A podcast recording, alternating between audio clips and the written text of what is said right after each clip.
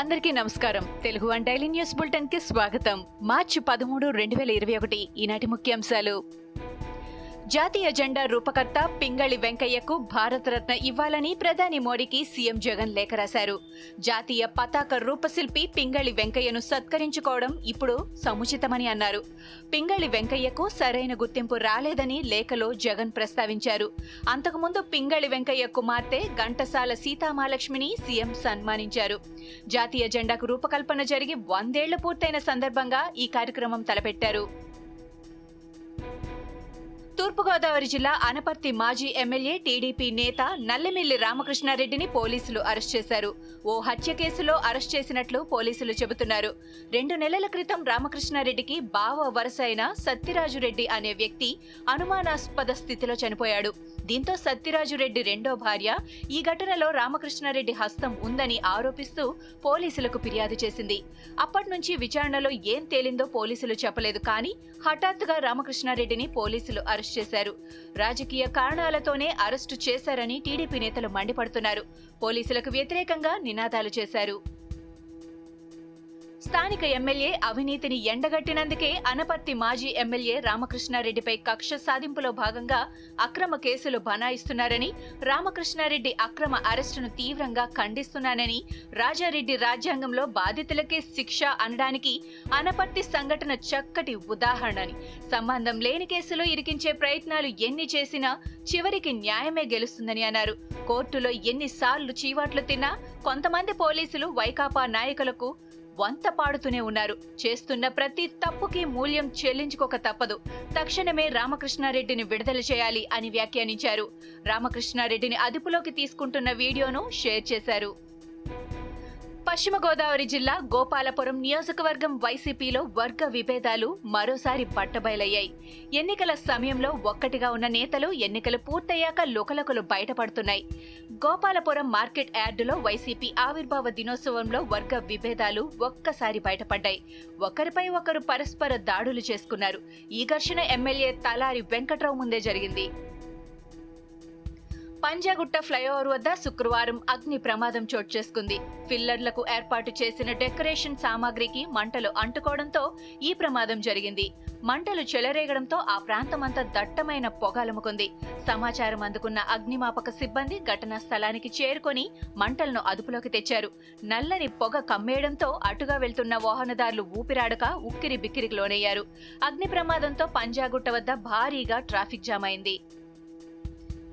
Nizam sugar ఫ్యాక్టరీని తెరిచిన తర్వాతే విశాఖ స్టీల్ ప్లాంట్ పై సీఎం కేసీఆర్ కుటుంబం మాట్లాడాలని కేంద్ర మంత్రి కిషన్ రెడ్డి అన్నారు. శుక్రవారం ఆయన మీడియాతో మాట్లాడుతూ ఏడేళ్ళుగా షుగర్ ఫ్యాక్టరీని ఎందుకు తెరవలేదో చెప్పాలని డిమాండ్ చేశారు. ప్రజల్లో వ్యతిరేకతను తగ్గించుకునేందుకే బీజేపీపై విమర్శలు చేస్తున్నారని మండిపడ్డారు. ఎన్నికలు వచ్చినప్పుడల్లా టీఆర్ఎస్ పార్టీకి పూనకం వస్తుందని అన్నారు. బాధ్యత రాహిత్యంగా ప్రధాని మోడీ కేంద్రంపై విమర్శలు చేస్తున్నారని అన్నారు. రాష్ట్రంలో కుటుంబ పాలన పట్ల తెలంగాణ ప్రజల్లో వ్యతిరేకత ఉందని దాని నుంచి దృష్టి మళ్ళించుకోవడం కోసం టీఆర్ఎస్ పార్టీ ఒక పథకం ప్రకారం కేంద్రంపై విమర్శలు చేస్తుందని అన్నారు. కేంద్రాన్ని విమర్శించే ముందు రాష్ట్ర పరిధిలో ఉన్న అనేక అంశాల్లో ప్రభుత్వ వైఫల్యం చెందిందని దానికి జవాబు చెప్పాలని కిషన్ రెడ్డి డిమాండ్ చేశారు. ఈ నెల పద్నాలుగున జరిగే పట్టభద్రుల నియోజకవర్గం ఎమ్మెల్సీ ఎన్నికల నేపథ్యంలో జంట నగరాల్లో పన్నెండవ తేదీ నుంచి పద్నాలుగవ తేదీ వరకు మద్యం దుకాణాలను మూసి ఉంచాలని నగర పోలీస్ కమిషనర్ అంజనీ కుమార్ ఉత్తర్వులు జారీ చేశారు. శుక్రవారం ఉదయం ఆరు గంటల నుంచి ఆదివారం సాయంత్రం ఆరు గంటల వరకు మద్యం దుకాణాలు బార్ అండ్ రెస్టారెంట్స్ మిలిటరీ క్యాంటీన్లు స్టార్ హోటళ్ళలోని బార్లను మూసి ఉంచాలని కమిషనర్ ఆదేశించారు. శాంతి భద్రతలను దృష్టిలో ఉంచుకొని ఈ నిర్ణయం తీసుకున్నట్టు ఆయన ఒక ప్రకటనలో తెలిపారు. డ్రంక్ అండ్ డ్రైవ్లో దొరికితే వాహనం వదులుకోవాల్సిందేనని పోలీసులు చెబుతున్నారు. డ్రంక్ అండ్ డ్రైవ్ పేరుతో ఇప్పటికే వేలాది వాహనాలు సీజ్ చేశారు. అయితే చట్టానికి భిన్నంగా పోలీసులు వ్యవహరిస్తున్నారని న్యాయ నిపుణులు అసలు విషయం బయటపెట్టారు. వాహనం సీజ్ చేయాలని చట్టంలో ఎక్కడా లేదని న్యాయ నిపుణులు అంటున్నారు. తమిళనాడు రాజకీయాల్లో మరో వారసుడు ఎంట్రీ ఇచ్చాడు. డీఎంకే అధినేత స్టాలిన్ కుమారుడు ఉదయనిధి ప్రత్యక్ష ఎన్నికల బరిలోకి దిగాడు. చెపాక్ అసెంబ్లీ నియోజకవర్గం నుంచి ఆయన పోటీ చేస్తున్నారు. గతంలో ఉదయనిధి తాత దివంగత కరుణానిధి ఈ నియోజకవర్గం నుంచి ప్రాతినిధ్యం వహించారు. ఇప్పుడు అదే స్థానంలో ఉదయనిధి తన అదృష్టాన్ని పరీక్షించుకోనున్నారు.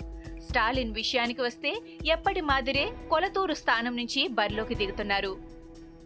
కేంద్ర రాష్ట్ర ప్రభుత్వ అధికారి లేదా ఆయా ప్రభుత్వాలతో సంబంధం ఉన్న వ్యక్తి రాష్ట్ర ఎన్నికల కమిషనర్గా పనిచేయరాదని సుప్రీంకోర్టు వ్యాఖ్యానించింది. ఆ స్థానంలో పూర్తి స్వతంత్ర వ్యక్తి ఉండాలని సుప్రీం అభిప్రాయపడింది. ప్రభుత్వాలకు సంబంధం లేని స్వతంత్ర వ్యక్తులు ఎన్నికల కమిషనర్గా ఉండాలని ప్రభుత్వంలో ఎలాంటి బాధ్యతలు చేపట్టే వ్యక్తి ఆ స్థానంలో బాధ్యతలు చేపట్టరాదని సుప్రీం ధర్మాసనం వ్యాఖ్యానించింది. జస్టిస్ ఆర్ఎఫ్ నారిమన్ నేతృత్వంలోని సుప్రీంకోర్టు ధర్మాసనంపై వ్యాఖ్యలు చేసింది. రాష్ట్ర న్యాయశాఖకు కార్యదర్శిగా ఉన్న అధికారిని రాష్ట్ర ఎన్నికల కమిషనర్గా అదనపు బాధ్యతలు అప్పజెబుతూ గోవా ప్రభుత్వం నిర్ణయం తీసుకుంది. దీనిపై బాంబే హైకోర్టు స్టే విధించింది. ఈ నేపథ్యంలో కేసు సుప్రీం మెట్లెక్కింది. ఈ సందర్భంగానే సుప్రీం పై వ్యాఖ్యలు చేసింది. ఇవి ఈనాటి ముఖ్యాంశాలు. మరికొన్ని ముఖ్యాంశాలతో మళ్ళీ రేపు కలుద్దాం. ఈ షోని క్రమం తప్పకుండా వినాలనుకుంటే మీరు ఈ షో వింటున్న ప్లాట్ఫామ్లో కానీ లేదా Google podcast Apple podcast Gaana మరియు ఏ ఇతర పాడ్కాస్ట్ యాప్లోనైనా సెర్చ్ చేసి సబ్స్క్రైబ్ అవ్వండి. కొత్త ఎపిసోడ్ వచ్చినప్పుడు మీకు అప్డేట్ వస్తుంది. అంతవరకు సెలవు. నమస్కారం.